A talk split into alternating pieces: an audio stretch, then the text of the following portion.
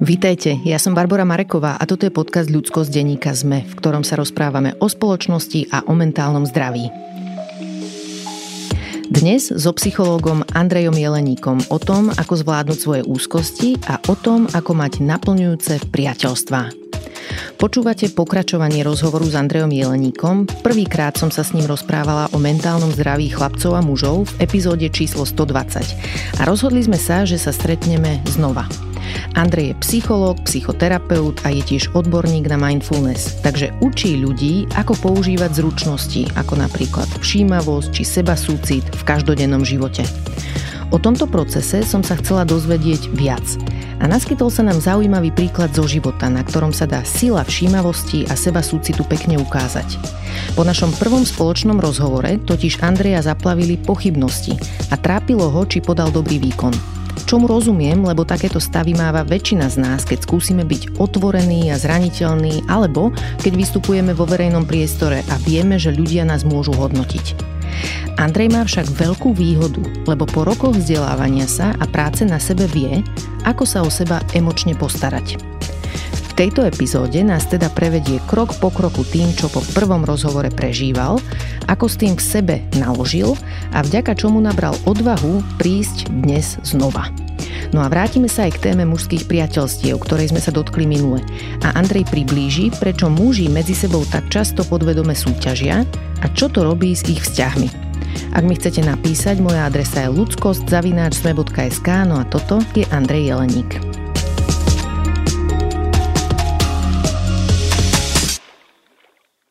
Prinášame vám najpočúvanejšie dovolenkové podcasty.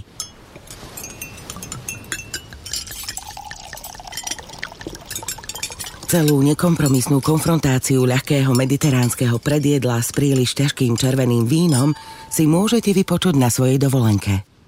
Na dovolenka.zme.sk nájdete poznávacie aj pobytové zájazdy, z ktorých si pre seba vyberiete ten najlepší. dovolenka.zme.sk Andrej, vítajte znova v podcaste Ľudskosť.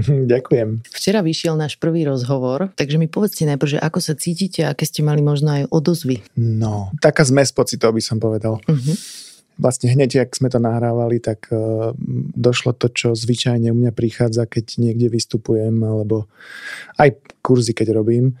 Uh, zvykne dojsť taká vlna seba kritiky, že čo som to všetko zase povedal, nepovedal až e, by som povedal, že som bol taký naozaj ubitý, mm-hmm. ubitý sám sebou.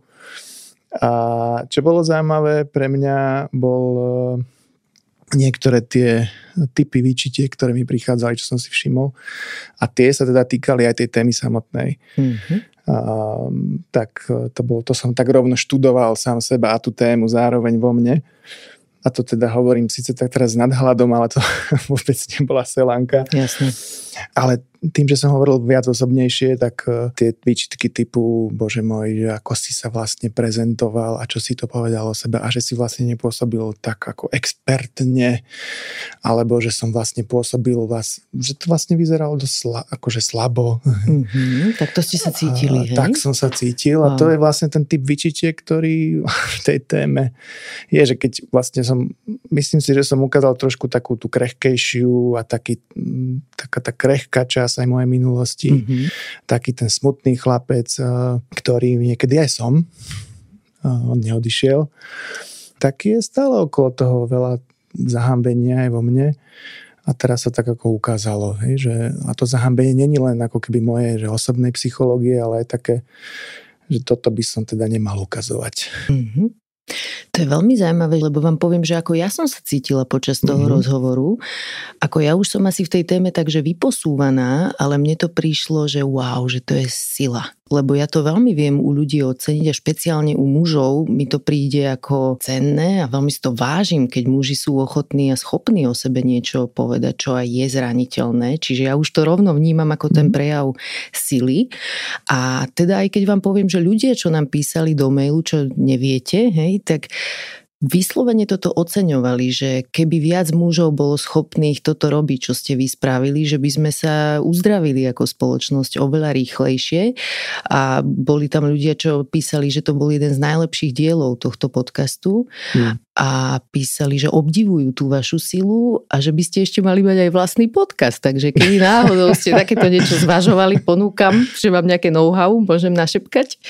Takže toľko akože k tomu, Hej. že ako zvonka to mohli vnímať iní ľudia, Áno. alebo ako som to vnímala ja, čo je ale tiež zaujímavé, hej, že my to, čo prežívame vo vnútri, Áno. je iné niečo, ako, ako nás môžu vnímať ľudia A súvisí to, súvisí to vlastne aj s tým, že ako na racionálnej úrovni toto všetko vlastne vlastne viem Hej. niekde. Ale na tej emočnej um, a obzvlášť to, že som hovoril, um, že som si vôbec dovolil hovoriť ako o mužoch, že už to riziko toho zovšeobecňovania tam prichádza, ale nie len to, ale je tam aj vlastne takéto riziko, že akože si dovolím hovoriť, že... Ako keby v mene, hej? V že mene, ale, ale aj, že príde útok od mužov. A prišiel nejaký? Neprišiel, ale vôbec to je tá téma, Rozumiem. Ktorá, ktorá myslím si, že je jedna z tých, ktorá bráni vôbec uh, sa prinášať viac uh-huh. otvorenia alebo viac uh, aj zraniteľne. Ja musím povedať, že ja som nevyrastal v prostredí, kde by som sa cítil bezpečne pri mužoch. A to, mm, to není len moja skúsenosť. Hej. Um,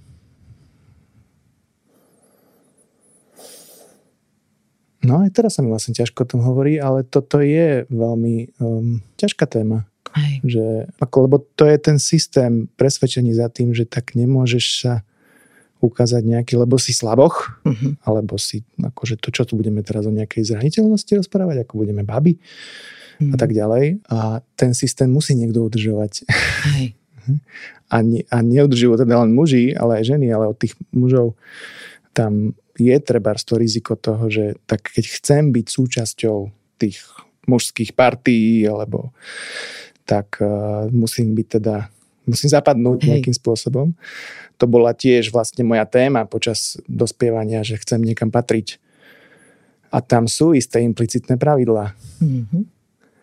A jedno z nich je, že musím pôsobiť ako chlap silno. Mm-hmm. A to už vlastne naráža na a tieto presvedčenia sa bijú a to potom vlastne vyvoláva to, čo prichádza. Čiže tam ja som si tak um, prechádzal tým, že čo, čo, sa, čo to vo mne spúšťa a tam sú vlastne tieto rôzne vrstvy. Je taká tá osobná, že áno, že som perfekcionista, som seba kritický, takže to je taká tá jedna vrstva, hej, že, ktorú tak ako s ktorou musím počítať. A potom je ďalšia vrstva toho, že um, to není len moja osobná psychológia, ktorá tu zasahuje do tohto, ale to je nejaká kolektívna téma. Presne s ktorou tak. sa vlastne vysporiadavam. Aj preto som taká vďačná, že ste o tom hovorili vtedy a že ste prišli aj znova, teda, na, že ste nabrali odvahu po tom celom, lebo muselo to byť v nejakej miere zaťažujúce, byť takto osobný. A to už sa potom môžeme baviť o tom, že ako, čo všetko mi pomáha to zvládať. Mm-hmm Presne na to som sa chcela teraz pýtať. Že mi teda povedzte, že keď ste mali takéto pocity a zároveň už aj ovládate, lebo ako odborník ste sa tým zaoberali, ovládate nejaké zvládacie možno stratégie, že čo s tým vlastne robiť, keď sa takto cítim. A tá téma verejného vystupovania je niečo, čo je dôležité pre väčšinu z nás, mm. lebo to nemusí byť len takto, že podcast alebo nejaké noviny, ale aj ľudia, keď vo firme vystupujú, hej, môže to byť nejaká akcia firemná, už aj 15 ľudí, keď je publikum, tak mnohí ľudia sú z toho veľmi vystresovaní. Čiže povedzte mi, že ako vy ste potom narábali s tými svojimi pocitmi následne, aby ste si to nejako ošetrili. No tak najprv to klasická panika a, a také seba, seba bičovanie by sa to mhm. nazvalo. Mm, to je taká povinná kritik, jazda. Hej, no, vnútorný kritik. Mm-hmm. A to boli to boli, keď si to začnete naozaj všímať, čo to vlastne robí vo vnútri, tak to, to, to boli. A to je vlastne taký spôsob seba trestania. Mm-hmm a ja zvyknem ešte stále ostávať s tými vecami sám, že teda nemám tendenciu vyhľadávať niekoho, s kým by som, kto by mi povedal, že a je to OK, Uh-huh. Uh, lebo to je tiež takéto presvedčenie, že ja to musím ustáť sám. Uh-huh. Akože si tým niečo dokážem. A to sú také tendencie, ktoré poznám u seba. Um, už sa tak na nich aj smejem vlastne potom vždy spätne. A myslím si, že jedna dôležitá vec, ktorá vlastne urobila zmenu v mojom živote okolo vôbec takéto seba kritiky a také snahy, musí to byť dokonalé, musí to byť perfektné a neviem čo. je vôbec začať e, si pripúšťať, že ja môžem sa cítiť zneistený, blbo, hej, a možno, že ja niečo som aj nepovedal úplne tak, ako som chcel, uh, alebo by sa to o tom dalo hovoriť ešte inak, uh, samozrejme, alebo že to nebude dobre pochopené tak, ako by som ja chcel. A, a že to je v poriadku sa cítiť vlastne ako zúskostený, zneistený, a že aj ako, neviem, psychológ s neviem koľko, 20 ročnou, no 15, 17 ročnou prax, mm-hmm. aktívnou praxou, a ešte vôbec riešim seba kritiku. že áno. Aj, aj vy ste človek. Áno, je to ľudské. Mm-hmm. Čiže to je možno taký ten bod, že, že ani nie tak, že vôbec lebo to je taká prvá vlna, čo príde, že ako to, že vôbec toto cítim. Mm. a mal by som cítiť niečo iné. A mal by som byť nad vecou. A nemal by sa ma dotýkať názor nejakých druhých ľudí. A teda, to je jedna vec, ale vôbec si priznať, že aha, že vlastne takto sa, no to je jedno, že by som sa tak nemal cítiť, ale tak sa cítim, mm. proste je to realita, tak jak sa ja vzťahnem k tomu, že sa takto cítim, to je mm, to, čo mi pomohlo vlastne tá kultivácia. Bavili sme sa trošku o tej všímavosti a schopnosti byť účastný toho svojho prežívania vedome a to vznik, tam vzniká vlastne vzťah. Mm-hmm. Že ja sa môžem pozerať na to, jak sa vlastne ja vzťahujem k sebe, keď niečo zažívam a k tomu, čo zažívam. A jak sa vlastne vzťahujem k tomu, tej úzkosti alebo mm, tej hambe. A to je to, čo som sa naučil, alebo to, čo sa učím znovu a znovu, že aha, že tak vítaj, no. Mm-hmm. Zase si tu. Zase si tu. Mm-hmm. Tak to je taký ten jeden krok, ktorý bol pre mňa dôležitý. Ten ďalší krok je takéto časté a aj myslím si, že tá psychologická hantírka ponúka hneď také, že no dobre, tak čo s tým? Aby mi bolo lepšie. Ale myslím si, že no to vie tak sklznúť do toho, že tak ako sa mňou niečo stále zase není v poriadku a mal by som sa teda ako byť na to, zase na tou vecou. Hej. Tak tie vzorce vedia použiť hoci čo, aj tú psychológiu pomohol mi môj terapeutický výcvik, ktorý sa vždy pýta, že no, aké to je aké to je vlastne cítiť sa takýto zneistený pre mňa mm-hmm. osobne, lebo pre, ne, pre každého to môže byť trošku iný znážitok, akože úzkosť není, môžeme sa ho nebaviť ako všeobecnej kategórie, ale ako to zažívate vy, ako to zažívam ja, to je veľmi subjektívne. Mm-hmm. Tak to som tiež napríklad, no dobre, tak teraz aké to je teraz? A napríklad si potom všimnem, že aha, počujem tam vlastne ten útok toho kritika to tvorí súčasť toho môjho zážitku.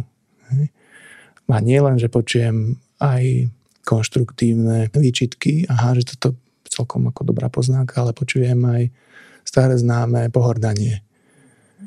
Nejaký ten tón v pozadí, ktorý spúšťa veľmi staré pocity. Aha, toto súvisí s mojou nejakou históriou. Aha, a toto už nie je konštruktívna seba kritika, toto už je vlastne scéna šikany. Mm-hmm. Ja už vôbec si to vedieť pomenovať. Um, a viem, a potom seba, potom viem si všimnúť, že aj jak na to reagujem. No najradšej by som zdrhol odtiaľto z tejto scény. Alebo, alebo som schopný zareagovať späť. Lebo kedysi som nebol schopný zareagovať späť. Čo to znamená zareagovať späť? Akože že, hej, že toto sa mi nepáči. Uh-huh. Toto ma boli. To zastať sa seba, hej? Čo sme ano, sa rozprávali. Sa seba. Uh-huh. Lebo tak, ako to je ťažké smerom k druhému človeku, tak to vie byť ťažké smerom k tým vnútorným uh-huh. častiam, keď to tak nazvem. Uh-huh. A to je možno tiež niečo, čo mi pomáha vedieť si zrazu povedať, že ja nie som ako monolit. Ja. Ano. To ja má rôzne aspekty, ako keby, že tá časť, ktorá sa cíti zahambená alebo zneistená, tá časť, ktorá je nahnevaná, tá časť, e, ktorá sa na to pozerá, nevie čo s tým. Mm-hmm. Sú rôzne stránky seba. Tak ako ja som niekedy iný, keď som v roli psychológa, ako keď som v roli priateľa alebo roli otca. A, a tá rôznorodosť vytvára vlastne tak ako nazvime to taký skupinový proces, alebo že sa zíde partička hej, a čo z toho bude. A toto mi pomáha vlastne vidieť, že, um, že v tom nemusím byť úplne namočený, že to môžem trošku sledovať aj z nadhľadu a to mm. je mhm. niečo, čo sa dá kultivovať, he, že to ide čoraz ľahšie. To mi napríklad pomáha. No a vnímal som, že už treba viem reagovať, že už um, nepustím, to, nechám to zranenie alebo to zraňujúce správanie pôsobiť len tak uh-huh. dlho na mňa. To robí rozdiel. A potom možno ešte jedna vec, ktorú považujem za veľmi dôležitú v tomto je, že vlastne, že čo je môj zámer. Že prečo som vlastne prišiel znovu uh, sa vystavovať diskomfortu. Uh-huh. Um, a čo a to je? Súvisí, Ako ste si to súvisí aj s nejakými hodnotami a s nejakým zámerom. Mm-hmm. Že to, jedna vec by som mal povedať, že no tak toto sú všetko také reakcie ohľadom ja, ako, ako som prijatý, neprijatý, ako ja sa cítim seba istý hovoriť niečo, čiže ako keby to tak o mne. Mm-hmm. Ale potom je aj, že, že čo, čo chce byť povedané, alebo čo chcem zastať a mne napríklad veľmi pomohol, mám jednu skúsenosť, ak to teda môžem to takto povedať, e, ktorá vytvorila istý typ ob, akého obrazu metaforického, e, ktorý ma živí, obzvlášť v takýchto momentoch. To bolo to sa mi tiež nehovorilo ľahko, lebo to je taká zvláštna vec. Ja robím rôzne nie úplne tradičné veci uh, v zmysle zaoberám sa s rôznymi zmenenými stavmi vedomia, skúšam rôzne techniky od meditácie až cez prácu s tmou, eh, no, dalo by sa rozprávať. Robil som jeden, jeden typ takej sebarozvojovej práce, ktorý sa volá hľadanie vízie. Mm-hmm. A to spočíva v tom, že teda idete mimo civilizáciu, keď sa dá povedať, do prírody, so zámerom um, nejakého, nejakého kontaktovania nejakých hlbších častí seba, aby ste mohli načrieť do seba iným spôsobom a to, čo objavíte, môžete priniesť späť do svojej komunity, lebo toto není proces, ktorý je len že o mne, ale to je o tom, že čo tu chýba mm-hmm. v našej, v našej kultúre a komunite. A spočíva to v tom, že idete toto bol taký kratší čas, niekedy sa ide na 10 dní, toto bolo taká jednodňová záležitosť, ale s dlhou prípravou pred niekoľko mesačnou. A to je taký hlboký ponor reflexívny, kde nechám pôsobiť na seba prírodu divokú. O tom by sa tiež dalo rozprávať, aké to má terapeutické účinky, aj projekčná, aké to vie byť projekčné plátno, to obrovský silný zážitok, ale čo sa mi udialo samozrejme, tak to bolo to, že som sedím na Liptove, dal som mal vytvorený taký ako priestor teda mimo turistické trasy. Prechádzal som rôznymi uh, témami v sebe a história a teda, že čo, a základná otázka je, že, teda, že čo je to teda nejak moje nejaká hlboká esencia, ktorú potrebujem nejak sa s ňou spojiť a pretaviť do nejakého poslania. Prišlo mi, že potrebujem spievať. Som začal spievať. A jak som tak spieval, tam tam v tých lesoch, tak zrazu počujem z hora. Už to bolo ako neobvyklé pre mňa, hej, že zrazu to začne spievať. No, tak ako sedím si tam a zrazu z hora sa ozve čo tam robíš? Uh-huh. Niekto z hora proste skríkol. Uh-huh. Už to bolo, že proste, že jak ma tam niekto našiel. Že to, Ale to človek to bol, hej? Človek to bol. Čo okay. tam robíš? A hneď samozrejme, už to bolo, už to bolo diskomfort, že sa tam nejako ako si tam chlap nejaký si tam spieva, uh, tak a, a hneď prišla polícia, ako keby mm-hmm. hneď, že aha, že ja asi som, začalo by, že ja som asi nejakom národnom parku a to je nejaký ako ranger, hej. a niečo som tam akože porušil nejaký zákon a, a už mi sa mi rozbiehalo, že tak to bude, to bude prúser, hej. Poď sem! Tam za skríčkou a jak som tak ako zamrzol, tak postupne vidím malého chlapca, ktorý ide s môjim smerom a odbehol mu uh, pes môjim smerom. Aha, tak áno, tak sú katastrofické scenáre. Lenže to pokračovalo. Ten pes prišiel ku mne. A ten chlapec teda tiež prišiel ku mne a teraz videl, jak to mám rozložené rôzne vetno. Vyzeralo to divno celé. Tak som tak na ňo pozeral, tam si, a on si sadol niekde obďaleč mňa. Uh-huh. S tým psom. Uh-huh. No a akože to je scenár, ktorý teraz sa zareagovať dať rôzne, ale som si hovoril, že no tak ale on to má rovnaké právo byť, jak ja, hej, že ako prečo by som ho mal vyháňať. tak, mi, tak mi to išlo vtedy. A mi potom došlo, že ja teraz ako tam sedím stiahnutý a učupený a, a vlastne ako keby ma pozoruje niekto, mm-hmm. že teraz čo budem robiť. No už som sa necítil s, slobodný. Mm-hmm. A prišlo mi, že aha, že no tak toto je, mi príde ako presne tá téma, ktorú som riešil, hej, že čo mhm. vlastne môžem priniesť a na čo to narazí. Takže to je nejaký test. Hej, tak akože, ale ja to nemôžem takto ostať v tomto, hej, že príde, niekto ma zbadá ja vlastne ako stichnem. Mm-hmm. Tak som začal spievať. Znovu. A musím povedať, že to bolo hrozne. To bolo, to bolo jeden násilnejších zážitkov, čo som mal v živote. To bolo hrozne oslobodzujúce. Ja som proste pokračoval vo svojom. To mi vlastne nenapadlo dovtedy, že ja vlastne nemusím nikým bojovať. Hej nič nemusím, ako ja si môžem ísť svoje. Hej. Lebo tá pieseň chcela byť zaspievaná, keď mm-hmm. tak mhm. poviem. Chcela byť zaspievaná. Chce byť spievaná ďalej, lebo niekoho poteší. Mm-hmm. Tak chlapec potom odišiel, mhm. ale ostalo mi to ako, ako veľmi silný obraz uh, niečoho, ako myslím, že keď vyrastáme, tak sa veľa, aby sme patrili niekam, keď to teraz zoberiem ako, ako metaforu, mm-hmm. ten zážitok, tak sa snažíme zapadnúť do niečoho, aby sme len nevytrčali. A strácame vlastne ten, aj ten záujem o to, že, že čo chce byť vlastne cez mňa vyjadrené, ako čo prinášam jedinečné do tohto sveta, ako čo chcem povedať mm-hmm.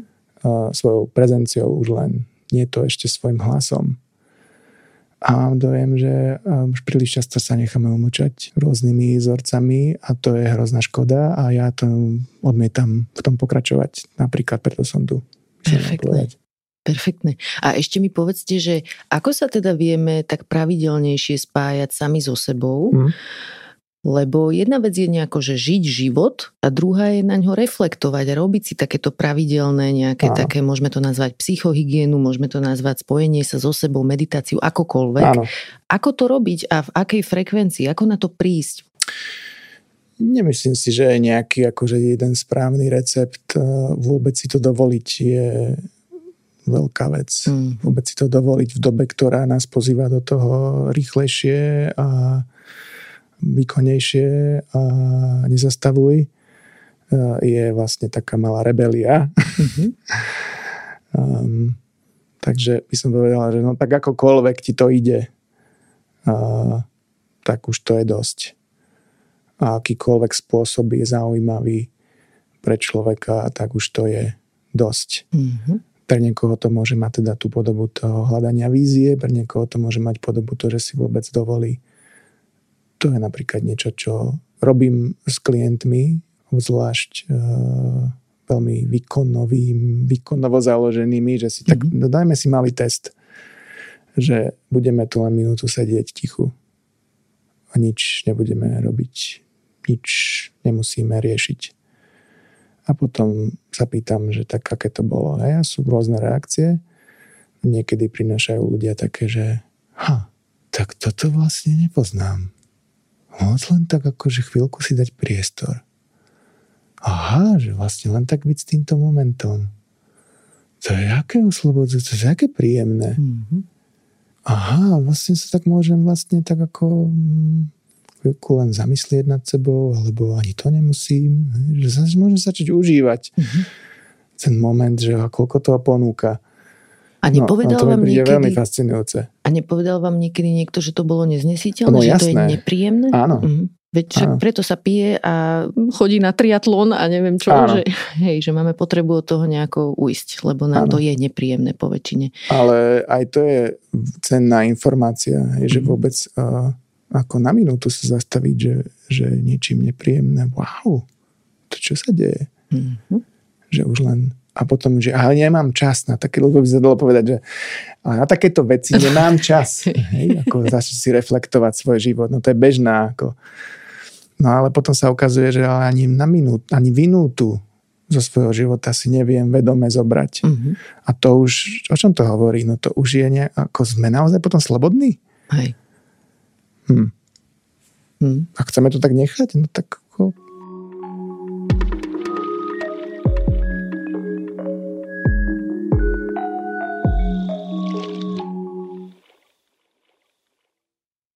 ešte mi povedzte trocha viac k tomu, že ako ste to opisovali, že nejak si tak posedieť s tými svojimi pocitmi aj s tými nepríjemnými. Áno. Lebo toto je také kontraintuitívne v niečom, že prečo by sme mali chcieť byť tu s niečím, čo nám je nepríjemné, keď môžeme exitnúť, nejak disociovať alebo sa posúvať dopredu, mm-hmm. hej, mhm. že konať.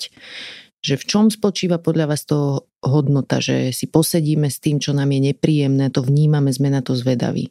No, um, ja hovorím, že není nič zlé na tom vedieť exitnúť. Ja to robím bežne a myslím si, že to niekde potrebujeme ako aj ako dôlež, je to dôležitá súčasť našej schopnosti ako žiť, uh, vedieť exitnúť do mhm. nejakého vysnívaného miesta alebo nejakého tran, no, rôzne typy tranzov, to tak nazvem. Okay.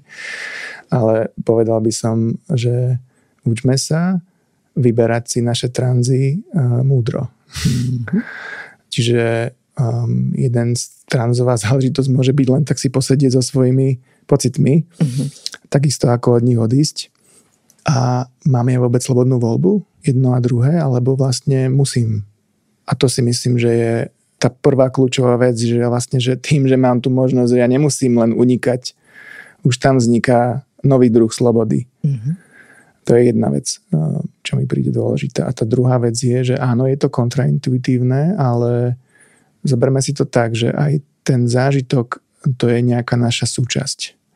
Trebárs, keby som mal zobrať ten môj zážitok po tom podcaste, tak eh, áno, aha, tak je tu vlastne tfú, že zase taká tá neistota, vlastne zase to zahambenie, alebo aha, no aké to je, keď s tým chvíľku som jednak eh, môcť povedať, že aha, že je mi ťažko. Už to je veľká vec. Lebo potom s tým môžem niečo ďalej robiť, že vôbec, že to vidím. Mm-hmm. A potom vlastne, že ako sa vlastne, také to je pre mňa, hej, že keď je mi takto ťažko, aha, že sa taký vlastne stiahnu, že môžem to začať skúmať a ja vlastne objavujem, ja sa veľa o sebe dozvedám. Mm-hmm. Napríklad, aha, že to je zase tá nejaká krehká časť mňa. Aké to je byť taký krehký v tomto momente, hej? že môžem si to dovoliť? Áno, jasné, že, si, že som si to dlho nedovoloval, hej? ale prináša to aj istý spôsob, istú nehu, keď do toho idem hm. istú schopnosť povedať, že ale mne vlastne záleží na tom, čo si myslia druhý. Hm. Ja chcem, aby ma mali ľudia radi. Hej? A to není nič to je veľmi ľudské a to Jasne. sú vlastne kvality, ktoré potom môžem inak sa postaviť k tejto časti mňa napríklad. A, a ďalšia vec je, že väčšinou práve tým, že tomu dáme priestor, tak uh, sa to prežívanie mení, že neostávame zaseknutí v tých emóciách. Oveľa rýchlejšie. Samotné to, že sme na ne zvedaví, Áno. že sa nimi zaoberáme, už to mení ich kvalitu, hej? Že, uh-huh. A je to aj vlastne také, že no, keď sa nebojíte robiť istým spôsobom, že keď je to v poriadku robiť chyby, poviem to teraz takto, hej, Áno. tak prestávate byť taký vlastne zraniteľný. Hej. Paradoxne, hej. Uh-huh. Pretože je to v poriadku, je to súčasť hry. Áno.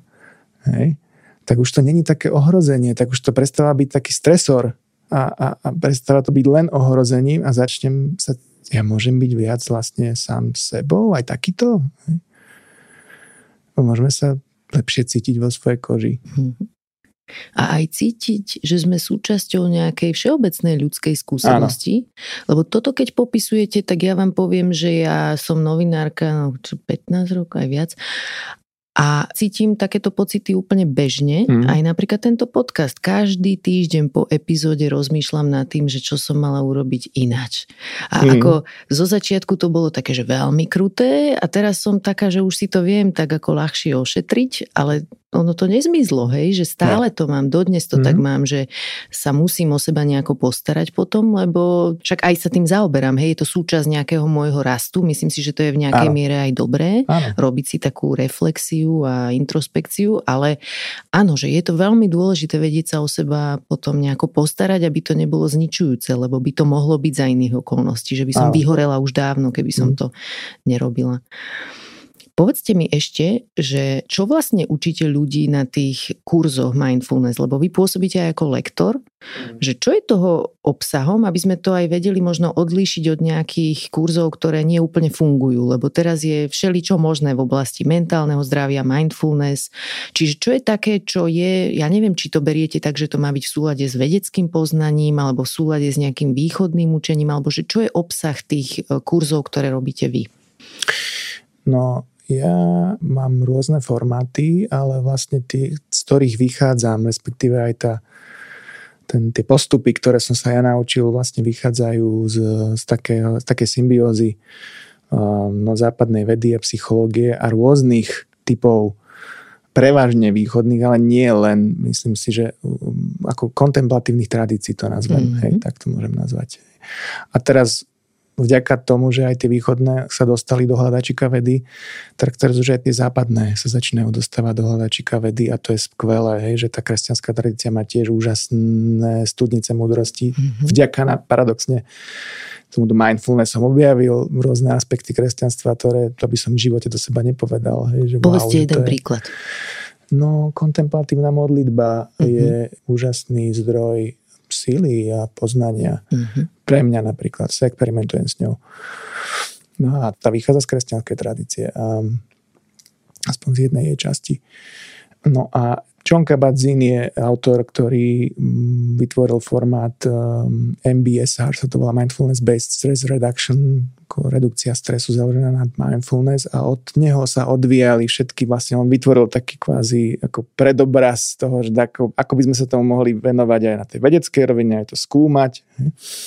A potom vznikli rôzne odnože pre prácu s ľuďmi s depresiami a rôzne ďalšie, ale vlastne ten, tá symbióza možno aj takých pedagogických postupov, ktoré sú, myslím si, že viac západného štýlu a práce so skupinou a, a potom vlastne tej práce s prezenciou a, a pozornosťou a istými postojovými kvalitami, lebo to je veľmi dôležité, že to nie je len o tom, že poďme sa sledovať. Hey.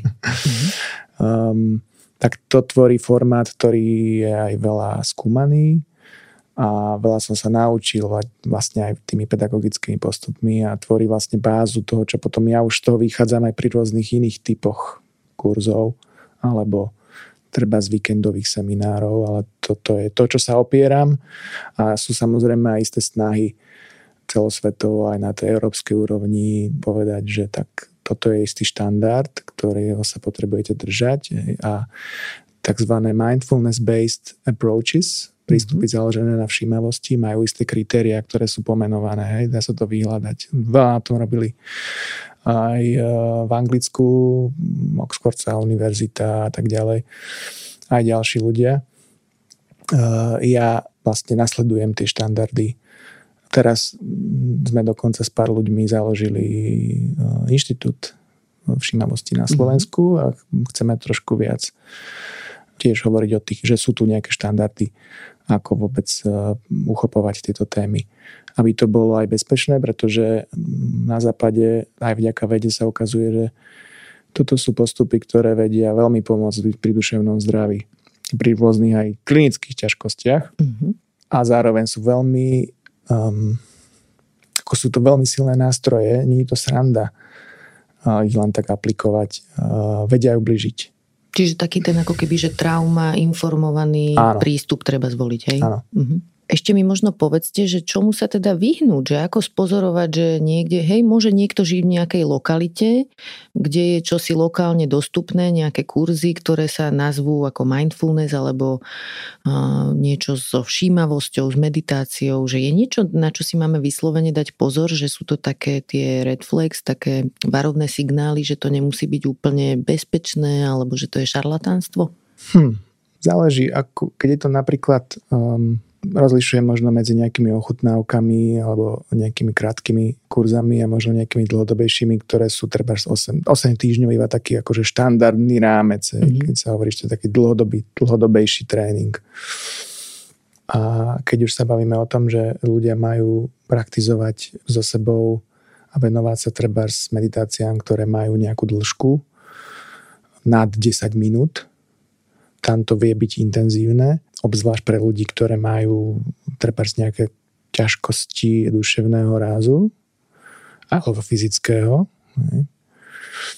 A napríklad je dobré vedieť, že keď chcete ísť na taký kurz a máte treba z nejaké úzkostné tendencie alebo mm, v, v históriu depresí mm-hmm. Alebo históriu nejakých ťažkých zážitkov alebo ten, ten fyzický stav prináša nejaké aj psychické výzvy, a že či ten človek vlastne je zbehlý v tých témach, alebo je len, že akože mám, ja som odborník na mindfulness, no, mhm. no, no nestačí. Ale čiže vy máte aj nejaké také tie certifikáty odborné, že Aha. to vieme povedať, že aké by človek mal mať, aby bol dostatočne kvalifikovaný na to, aby viedol ľudí v tejto téme? Je to trošku náročné, pretože tá, tá oblasť je... Mm, je to taký ako divoký západ, povedal ešte stále. že neexistuje jedna inštitúcia, ktorá ho pohovorí, že toto je takto, ale sú vlastne um, sú snahy, mm-hmm. sú, sú uh, ako je Európsky inštitút uh, EAMBA, mm-hmm. ktorý sa snaží vlastne tak ako povedať, že no ale t- tak toto sú tie prístupy, ktoré majú tieto štandardy a keď má človek vzdelanie v tomto inštitúte, tak je zrejme ako dobrý profesionál v tom. Mm-hmm. Mal by to tam ako zaručiť. No a sú vymenované a sa, minimálne sa spájajú tie inštitúty. No len je to také, že tak niektoré tam patria, niektoré nie. Je to náročné. No. Mm-hmm. Takže by som povedal, že referencia je stále veľmi dôležitá vec. Teda nemyslím len, že na, na stránke, ale aj taká ako ústna. Hej a baviť sa s tým lektorom, eh, čo sú jeho skúsenosti, vždy je dobré. Mňa si myslím, a ja, ja to stále robím, že si dávam pohovor s ľuďmi, kde sa ja ich pýtam veci, aj oni mňa sa môžu pýtať veci, aké je moje zázemie, aká je moja skúsenosť s tým, s týmto, čo sa bude diať, keď by náhodou im bolo ťažko, či majú oni nejaké zdroje, eh, čo odo mňa potrebujú. To napríklad si myslím, že je neistá aj známka profesionality v tomto smere, keď chcem robiť s nimi nejakú hlbšiu prácu. Uh-huh. To je napríklad niečo, čo keď absentuje, tak by som spozornil. Thank you.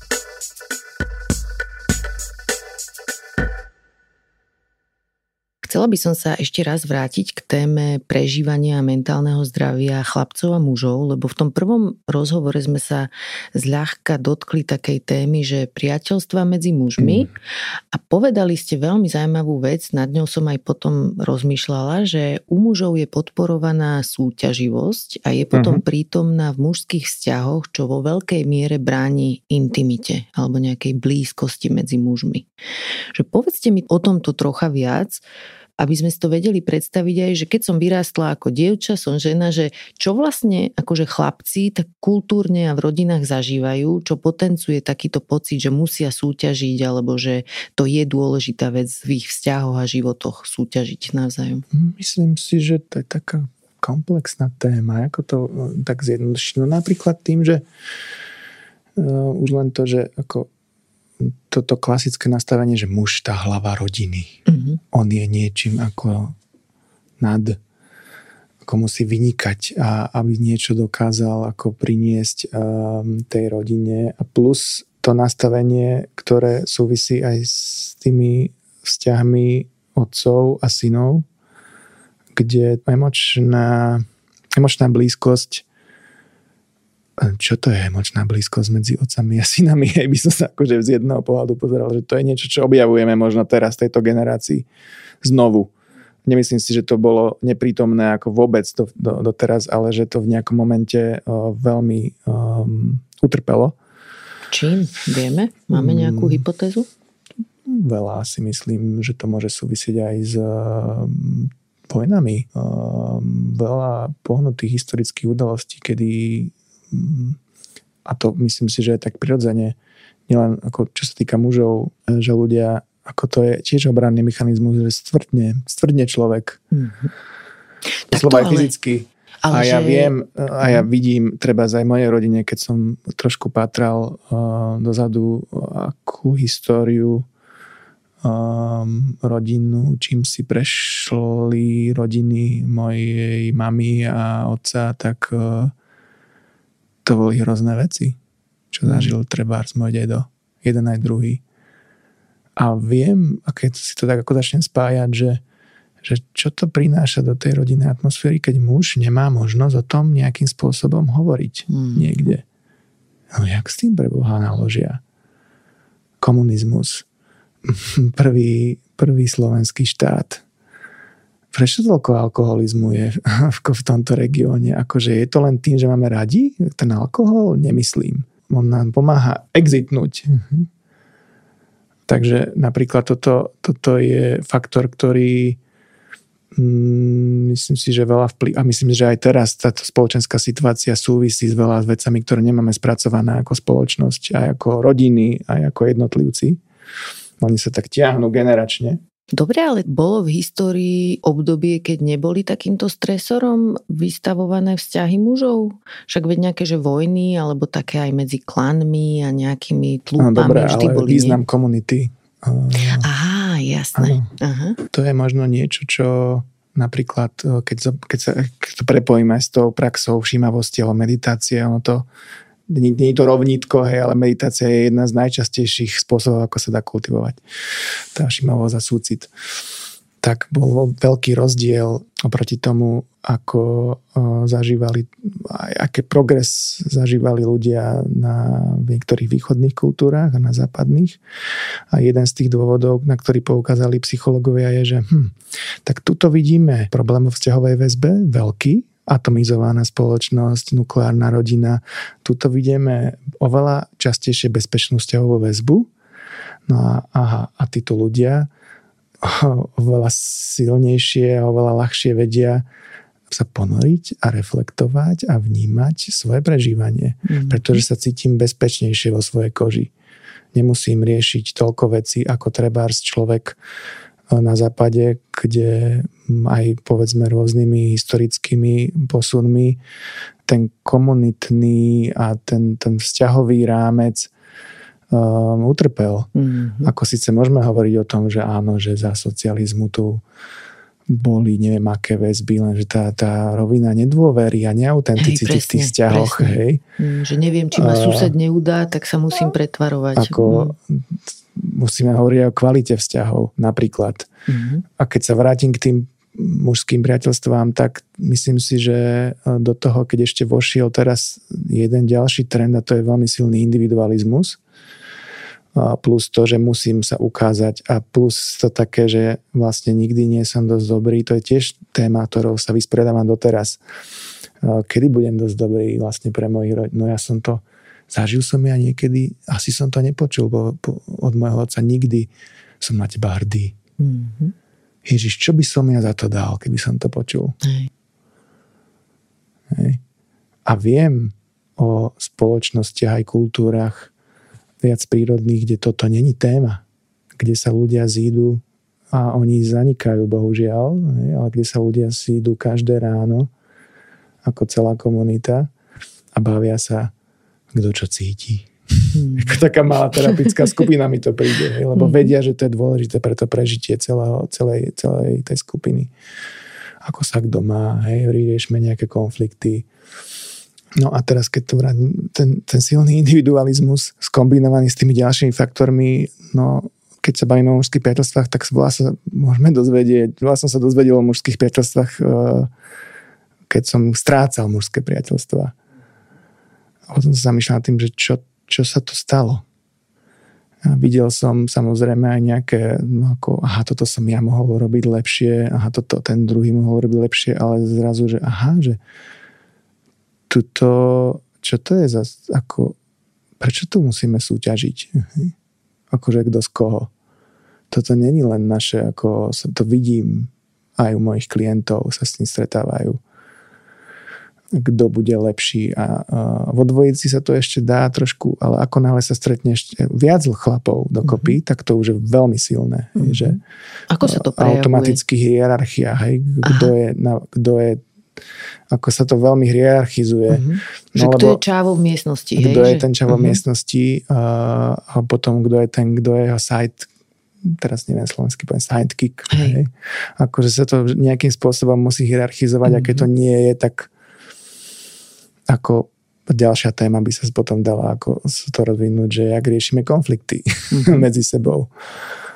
Uh, vieme to? Uh-huh. Mimo, mimo to, že jednu ti ako minimálne Vytnem. implicitne a keď nie, tak sar- sarkasticky, hej, mm-hmm. ako nejaké poznámky. Ako vytnúť sa daro, Jasne, aj slovne. fyzicky, aj slovne. Um, a myslím si, že to je, zase bavíme sa vlastne o tom, že uh, aké zručnosti sú podporované a trénované u chlapcov a u mužov.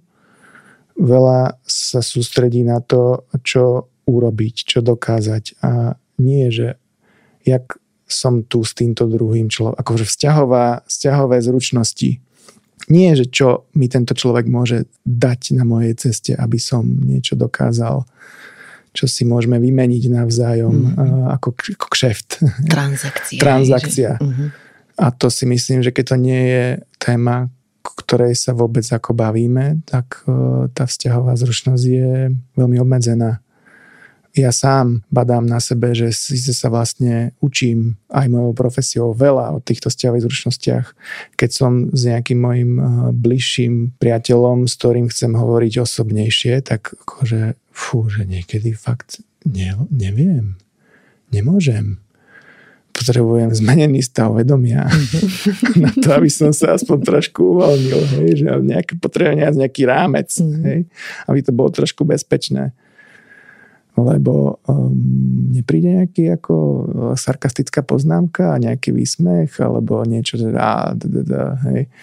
Uh, nebudem vyzerať slaboch zase raz, hej a to sú veci, s ktorými um, ja pri sebe sa musím spredať, ale potom vlastne potrebujeme aj vedieť, že či to ustojíme aj vo vzťahu. Mm-hmm. Často muži ku mne prídu um, na terapiu, nie že sami sa ozvú, ale ich ženy alebo ich priateľky ich, ich uh, urobia prvý kontakt. Mm-hmm. A čo to je, že vlastne tu musí byť niekto ďalší, kto ako spraví ten krok. Mm-hmm. Hej. Vôbec niekto, kto povie, že fakt je to dôležité, poď to riešiť, fakt, že mám starosť o teba. Hej. To je jedna vec. A taká vtipný príbeh, teraz úplne, úplne čerstvý, rekonštruujeme dom a um, robil som s vibračnou doskou uh, štrk uh, v izbách, veľká 100-kilová záležitosť mm-hmm. na benzín. A som to spustil a za chvíľku príde moja partnerka a hovorí pre Boha, otvor okno, otvor všetky okná, prestan s tým, poď preč. Ja, že čo je, že však musím to urobiť, že, ale hneď na to mi došlo, že vlastne, že izba je plná ako už toho dymu uh-huh. a že už sa pomaly dusím. Uh-huh. ale musela prísť ona zvonka ako, ako všímavý mm. svedok, keď to tak poviem, aby mi vlastne aby ma zobudila z toho, z toho vzorca, že ja to, ale toto treba spraviť, že ako nejaký diskomfort ide bokom. Hej. Toto sú vzorce, ktorým uh, čelím keď sa bavíme o tých priateľstvách, tak eh, ženy majú eh, už, už to, aby vlastne povedala, že poď to riešiť, tak to niekedy chce veľkú odvahu od ženy. Aj čeliť konfliktu. A často vôbec to je pre ženy ťažké, pretože jednak eh, muž môže zautočiť, alebo tam môže byť strach, že odíde alebo že sa zosype. Hej, čo budem s tým robiť chudači, keď sa mi zosype, hej, že to nechcem vidieť. Um, ale tomu istému čelím ja ako muž. Prvé, čo riešim, zautočí na mňa tento môj priateľ uh, alebo odíde, keď prídem s niečím vyzývajúcejším alebo zraniteľnejším. Um, lebo bez toho ako hĺbšie priateľstvo ako nefunguje. Alebo sa mi zosype a budem sa cítiť ja viny, že som ho akože zranil. Všetky tieto scenáre som zažil a bolo to sakra ťažké. Napriek tomu mi to príde dôležité, lebo som si potom začal pomenovať, že jaký druh vzťahov vlastne pre mňa je dôležitých. Neviem, ako je to túto v tomto regióne, ale napríklad v Amerike veľmi riešia teraz e, aj výskumami potvrdenú, že obrovský úbytok mužských priateľstiev obrovský ubytok, hej, že sa, tak, tak ako sa muži sústredili na uh, robotu, tak teraz dobre, tak, tak budem sa sústrediť aj na rodinu, mm-hmm. ale už mi nezostáva čas mm-hmm. na všetko ostatné, mm-hmm. lebo väčšinou muži, keď sa spájali, tak sa spájali cez nejaké zdieľané aktivity. Mm. To mi inak príde stále dôležité, že to není tak, že poďme sa porozprávať, tak maximálne tak o športe alebo o niečom zase z nejakej zdieľanej aktivite, nejakej spoločnej ako téme. Ale o nejakom osobnom, že čo ty, čím ty žiješ, e, ako, to není úplne bežný spôsob, e, možno po troch pivách, po štyroch. A tým, že toho času je čoraz menej v mnohých západných kultúrach, tak e, ten úbytok je veľmi zjavný a to si pýta svoju daň. Samozrejme, tá osamelosť má rôzny charakter. Aj tá daň, alebo aj, aj tá záťaž na ten partnerský vzťah je, že potom vlastne tá moja partnerka mi musí byť všetkým. Mm-hmm. Lebo nikoho aj najlepšia nemám, priateľka, hej? aj najlepšia milenka, aj uh, a, a, a, proste najbližší. To je ohromná záťaž.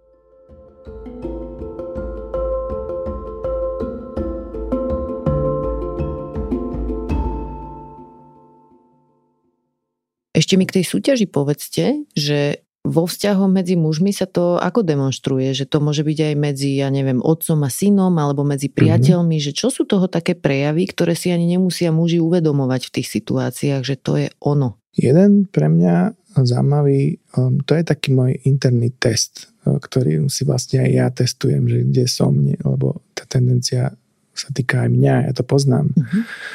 Je, že uh, koľko priestoru mám v sebe, keď vidím môjho kamoša niečom vynikať, mm-hmm. že mu prajem a že dokonca ako ho nechám zažiariť niekde. A nie len, že medzi nami, hej, ale že niekde v nejakej skupine, hej, kde sme, lebo to je väčšinou ten kontext, kde sa to ukazuje, že sme videní ešte niekým ďalším mm. hej, v nejakej skupine.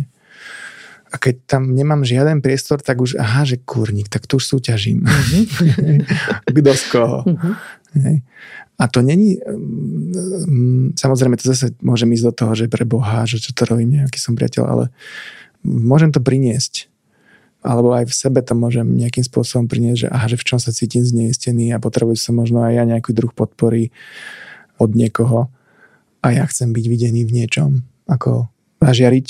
Mm-hmm ale potrebujem s tým pracovať vedome, pretože keď s tým nepracujem vedome, tak uh, sa začneme doťahovať.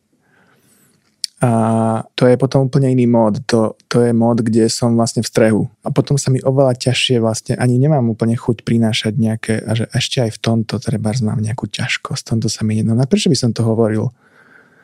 Veď tu súťažíme. Hej. o to, kto bude ako macher. Mm-hmm minimálne sami pred sebou ešte súťažíme. A to je vlastne aj istý typ paradigmy, ktorý myslím si, že stále sa tak implicitne v ňom žijeme, že aj tej pozornosti je aj okolitej je vlastne nedostatok. Mm-hmm. Že sme pri tej komunite troška Áno. zase, nie? Že málo času máme na to, aby sme spolu mohli byť a aby Áno. každý mal dosť. Že je tu dosť miesta pre všetkých, mm, dosť a, pozornosti pre všetkých. Áno, a to je akože není dosť, a tajto paradigme není dosť miesta pre mm. všetkých. Ja musím niečo urobiť, aby som si urval Hej. aspoň pre mňa dostatok. A tým pádom musím zobrať niekomu inému. Mm. Ale to je paradigma vlastne zase súťaženia a boja. Hej. Um, to není paradigma kooperácie a, a priateľstiev. Mm-hmm. A vôbec vedieť, so rozlíšiť, že teraz ktoré som, v ktorom som nastavení, je niekedy veľmi ťažké. Ale málo sa o tom bavíme, si myslím, aj o vzťahovo, že Mňa toto, čo ste povedali v tej minulej epizóde o tej role súťaže aj vo výchove možno chlapcov mm-hmm. a celkovo v tom nastavení, tak mňa to ako nevedelo pustiť tá myšlienka. Som rozmýšľala o tom aj uh, v kontexte toho, že ako je u nás nastavený diskurs verejný v takých, že ekonomických témach alebo v témach mm. okolo toho, že ako má fungovať štát. A konkrétne preto, že e, je u nás tento diskurs vychýlený takým smerom, že podľa ekonómov mnohých hej, majú mm-hmm. byť dane nízke, štát štíhly a že všetky tie dobré veci, ktoré potrebujeme, tu zariadi nejaká súťaž. Hej, že súťaž ano. medzi podnikateľskými subjektami. A že keď ľudia súťažia o zisk, tak vtedy vznikajú tie dobré veci.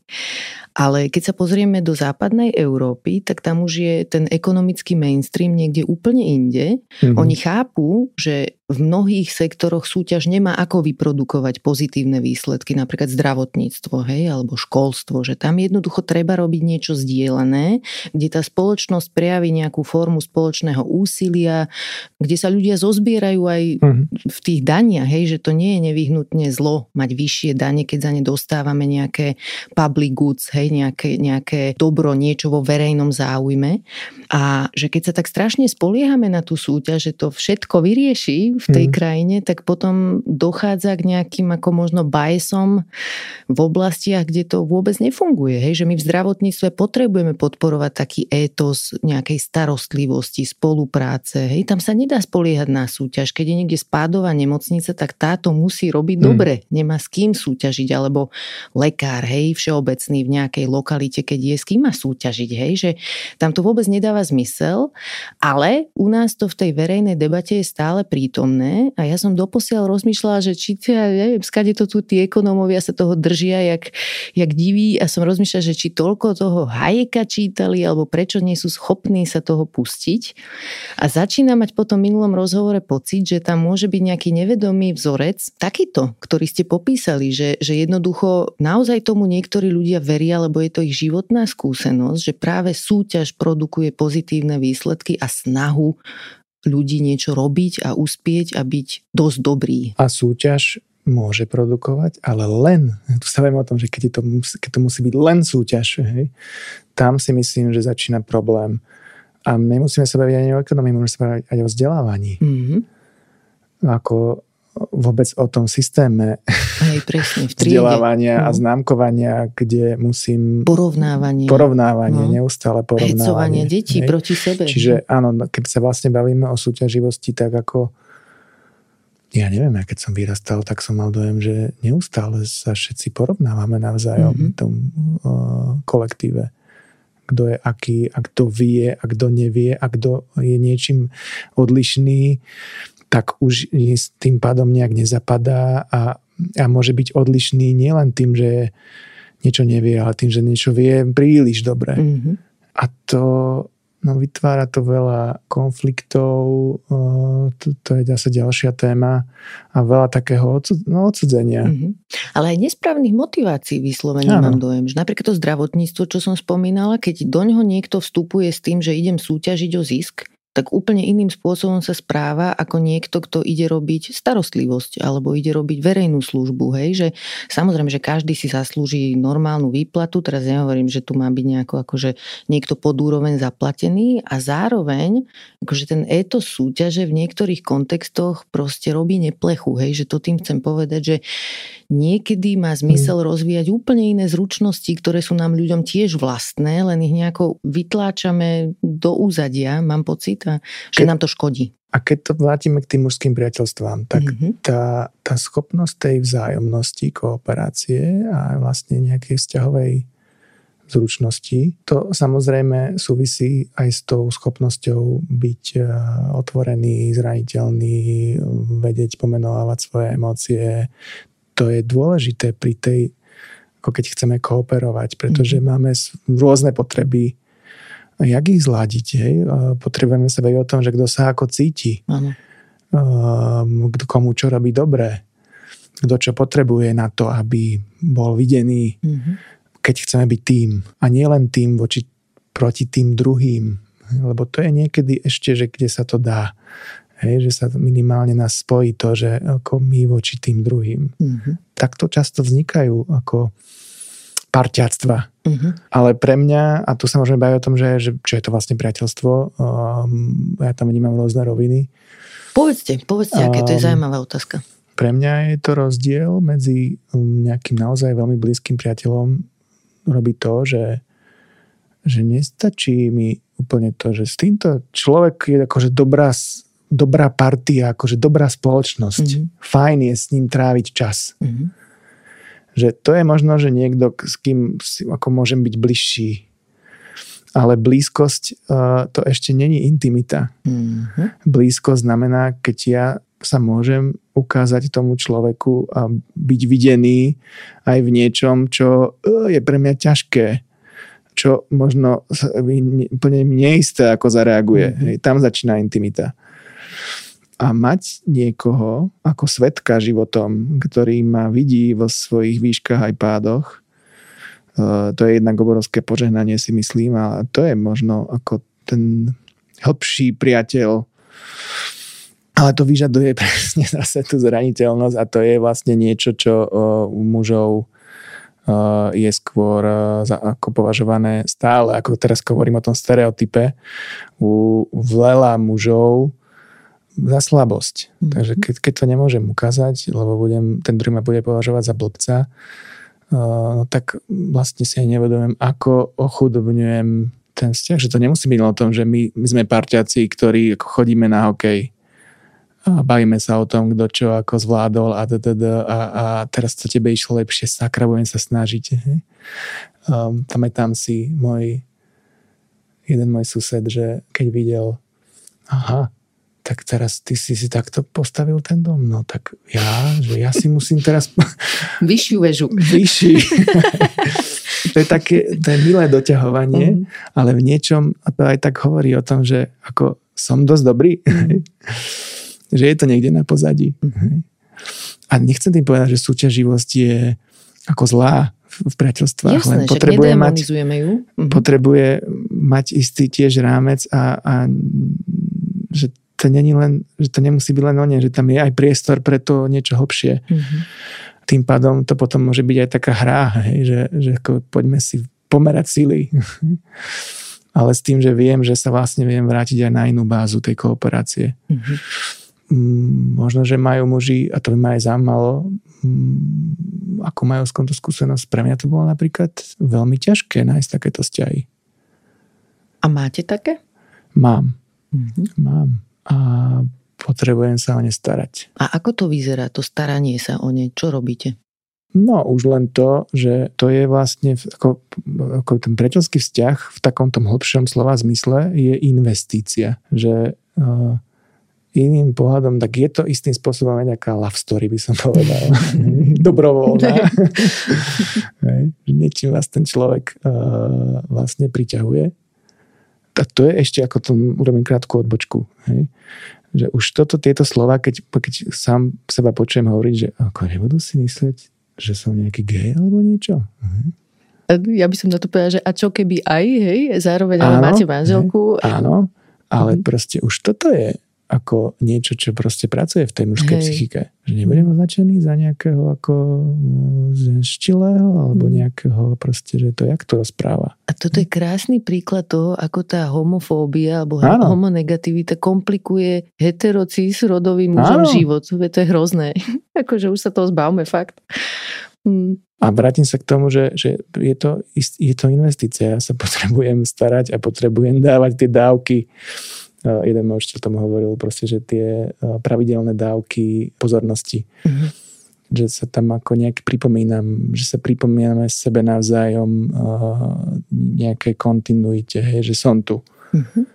Napríklad tak sa starám, hej, že potrebujem na to myslieť, hej, že to není tak, že sa to nejak udeje že, že sa potrebujem starať, že to je istá zodpovednosť. Áno, čiže mať to v diári priam až. Áno. Že ozvať sa tomuto človeku. Mhm. Hej, a potom, alebo minimálne, že aha, teraz som sa už dlho neozval. Ú, hej, že to, to je aj moja zodpovednosť. Hej. A potom ešte už, keď sa teda stretnete, tak v rámci toho, ako sa to dá vyživovať to priateľstvo? Sú nejaké dobré otázky, ktoré môžeme klásť takému blízkemu človeku, alebo že chápem, že nie je nejaký návod instantný, ale že, že čo je také podľa vás, čo intimitu a tú blízkosť môže prehlbovať a, a ju vyživovať? Áno, takže keď sa bavíme o tej intimite a blízkosti, no jedna z tých vecí môže byť, že um, máš priestor trošku ma počúvať? Mm, chcel by som ti povedať trošku viac o tom, čo zažívam. Lebo niekedy nemusí mať človek kapacitu a, a je dobré si to tak ako overiť. Mm-hmm. Že, a, a môžem ja prísť, akože ukázať, že môžem sa aj otvoriť. Tým, že to vlastne ako, tým, že ja urobím ten krok, tak vytváram istým spôsobom bezpečie, že tak môžeš aj ty, keď budeš chceť. Mm-hmm tak to praktizujem. To je tiež zraniteľnosť, lebo nie vždy sa to stretne úplne s pochopením hej, a potom je to aj zase o tom, že či, a to je vlastne aj taký test potom pre mňa, že keď narazíme, či vidím záujem z tej druhej strany naozaj uh, porozumenie mm-hmm. mňa. Čiže v tých konfliktoch sa veľa vecí vlastne ukáže. A niekedy sa im dlho, dlho výbame, lebo chceme mať nejaké vzťahy vôbec. Mm-hmm ale keď sa bavím o nejakých hlbších a pre mňa to je dôležité mať hlbšie vzťahy, by som tak povedal, že niekto je, teraz to slovo mi vypadlo, ale má rád šnorchlovanie. Mm-hmm. Hej, a len tak akože pozera z tej hladiny na tie rybičky v nejakej tej úrovni hej, a im to stačí. Hej, a keď sa stretne s druhým, kto majú radi šnorchlovanie a im to stačí, tak vlastne to môže byť veľmi pekný vzťah. Hej. Ale keď je niekto freediver, ja som freediver, tak potrebujem, aby, aby ten môj blízky človek vedel aspoň raz za čas tiež sa ponoriť hlbšie. Mm-hmm. A keď to nemám, tak sa cítim vlastne sám Aj. v tom vzťahu. Neviem ukázať, neviem zdieľať niektoré svoje časti a to je vlastne potom pre mňa veľmi ťažké. Mm-hmm. Takže to je tiež potom pre mňa taký indikátor. A teraz to hovorím preto, že každý má rôzne iné parametre toho. Čiže to je aj taká otázka potom na seba, že čo je pre mňa vlastne, čo ja vlastne chcem žiť. Čo by bol pre mňa nejaký ten hlbší vzťah. Mm-hmm. Ale ako ste si našli takých teda kamarátov, s ktorými toto máte? To boli, že od strednej nejaký, alebo Nie. aj v dospelosti sa vám podarilo Nie. niekoho takého nájsť? Veľa je to aj o tom, že jak ľudia dospievajú, tak veľakrát sa kontakty prerušia. U mňa to bolo viac menej mm, z detstva. Nemám nemám už kontakty s ľuďmi, s ktorými som vyrastal. Uh-huh. Aj, aj som mal bližších, oni sa vlastne vzjavili v tom živote, hrali nejakú dôležitú úlohu. Aj som im za to vďačný. A s niektorými sme sa rozišli v dobrom, niektorými nie. Uh-huh. Ale zohrali dôležitú úlohu. Ale myslím si, že aj taká, sú, keď sa bavíme o tom mentálnom alebo duševnom zdraví, tak e, dôležitá zručnosť pre duševné zdravie muža, teraz skúsim zo všeobecnenie, je schopnosť nájsť si ďalších priateľov. Mm-hmm. Znovu aj znovu nových. Mm-hmm. Ale ako na to? Toto je ťažké aj pre ženy podľa mňa. Mm. Že, že akú, akú stratégiu zvoliť? Že ako nájsť niekde niekoho, kto je nám blízky aj tak trocha aspoň názorovo, aby som, furt sme sa museli vytlkať na základných veciach. Hej? Že to nie je ľahké. Aj to, čo ste spomenuli s tými kamarátmi, kamarátkami z detstva, tam presne niekedy toto nefunguje. Že človek sa môže nejako vyposúvať tak, že potom sú tie diskusie strašne namáhavé s ľuďmi, ktorí mm-hmm. Inú cestu nejakú si zvolili, čo je v poriadku samozrejme ale už to priateľstvo nemusí byť také výživné. Áno. Čiže v dospelosti ako si nájsť kamošov, kamošky? A kamošov, hovorme o mužoch. No tak napríklad uh, zase sú aktivity. Mm-hmm. Poznám to z nejakých štúdí, neviem, či sa to dá zo všeobecniť, ale uh, vo všeobecnosti muži sa ľahšie spájajú cez činnosť. Mm-hmm. Sám to poznám na sebe, že keď uh, s nejakými chlapmi, napríklad teraz, keď sme proste spolupracovali uh, pri stavbe tak som cítil úplne iné napojenie na tých chlapov. Úplne mhm. inak som cítil, že sa môžeme aj rozprávať potom o ďalších nejakých témach. Mm-hmm. A niečo sme spolu podnikli. Mm-hmm. Na čo ste boli aj hrdí? Spolu. Na čo sme boli aj spolu hrdí. Nejaká mm-hmm. spolupráca. Paráda. Takže to mi príde ako veľmi dobrý vstup. Mm-hmm. Ísť, jednak mať nejaké záľuby a teraz ísť niekde, kde stretnem ďalších ľudí, ktorí majú podobnú záľubu trebárs. Mm-hmm alebo keď už teda pre, pre mňa je dôležitý rôz, ako rozvíjanie seba, sú čoraz viacej aj uh, mužské skupiny už aj na Slovensku um, rôzneho charakteru. Niektoré sú viac také um, ideme do lesa alebo bubnujeme a neviem čo, nejaký druh a niektoré sú viacej teraz psychologické. Mm-hmm. Niekomu vyhovuje jedno, niektomu viac druhé. A možno stretnúť zaujímavých chlapov. A ja som tak stretol uh, jedného z mojich najbližších ľudí na takejto mužinci by sa dalo, by sa dalo volať, kde sa chlapi stretli a bavili sa o tom, ako chcem žiť nejaký kvalitný život, poďme sa o tom, poďme to nejak skúmať. Mm-hmm. Napríklad. Mm-hmm. To znie super. Aj by som sa o tom s vami rozprával ďalšie dve hodiny, ale budeme musieť uvoľniť štúdio ďalšiemu podcastu, takže zase raz mám pocit, že by sme sa mali stretnúť znova. ale e, no dobre, ďakujem vám veľmi pekne aj za to, že ste prišli znova po tom, čo ste museli spracovať tie pôvodné pocity a že dúfam, že to znova stálo za to pre naše poslucháčstvo, lebo mne sa to veľmi páčilo, znova hmm. to bolo veľmi obohacujúce.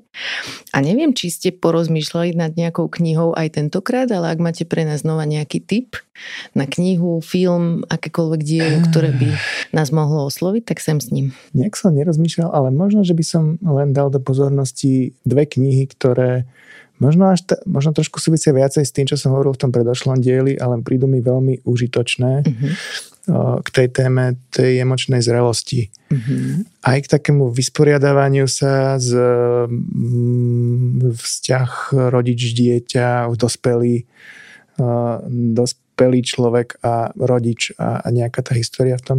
Lindsay Gibson je jedna autorka, ktorá napísala veľmi užitočné, veľmi dobre sa čítajú a veľmi praktické knihy. A na Slovensku vyšli dve. Mm-hmm keď detstvo boli, nie jedna a druhé, keď už detstvo neboli. Uh-huh. Obe odporúčam. Super, dáme ich aj do popisu epizódy. Toto bol Andrej Jeleník, ďakujem za rozhovor. Ďakujem ja.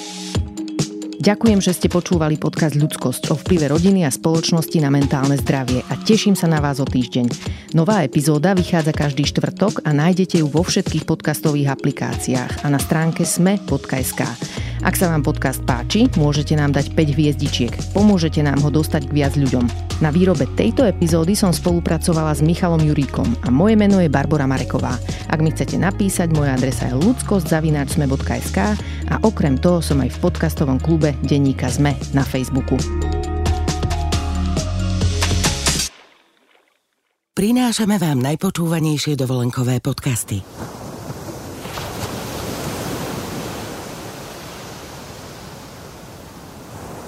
Dovolenkový podcast Morskej vlny s vašimi odplávajúcimi flipflopmi si môžete vypočuť v pohodlí lehátok na svojej dovolenke. Na dovolenka.zme.sk nájdete poznávacie aj pobytové zájazdy, z ktorých si pre seba vyberiete ten najlepší. dovolenka.zme.sk